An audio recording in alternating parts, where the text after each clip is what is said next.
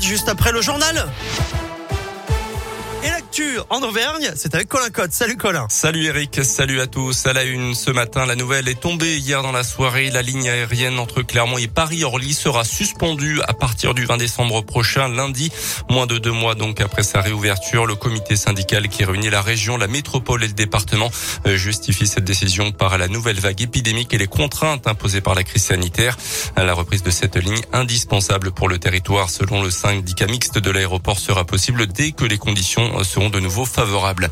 Y aura-t-il des livres sous le sapin à Noël? Oui, mais peut-être pas le titre que vous attendez, notamment si vous avez commandé une bande dessinée ou un livre pour enfants. Ce n'est pas la faute des libraires, mais de l'un de leurs distributeurs qui achemine les livres depuis les maisons d'édition jusqu'au rayon des librairies.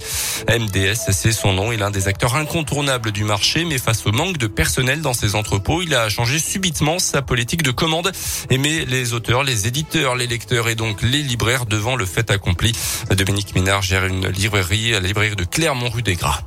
Vous, clients, si vous venez à la librairie, vous nous demandez un exemplaire d'un titre d'un éditeur distribué par ce distributeur MDS, nous ne pourrions pas vous le commander, sauf à en prendre trois exemplaires. Si on devait tripler chaque livre commandé, ça serait absolument pas gérable en termes de trésorerie avant tout. Ce distributeur a des gros éditeurs euh, spécialisés plutôt BD, des éditeurs jeunesse, des éditeurs de sciences humaines. En fait, la marchandise est bien dans les entrepôts, mais il n'y a pas assez de personnel pour faire la manutention. S'ils n'ont pas déjà à Noël suffisamment de personnel, je suis assez euh, pessimiste sur la suite euh, des mois qui vont venir à partir de janvier.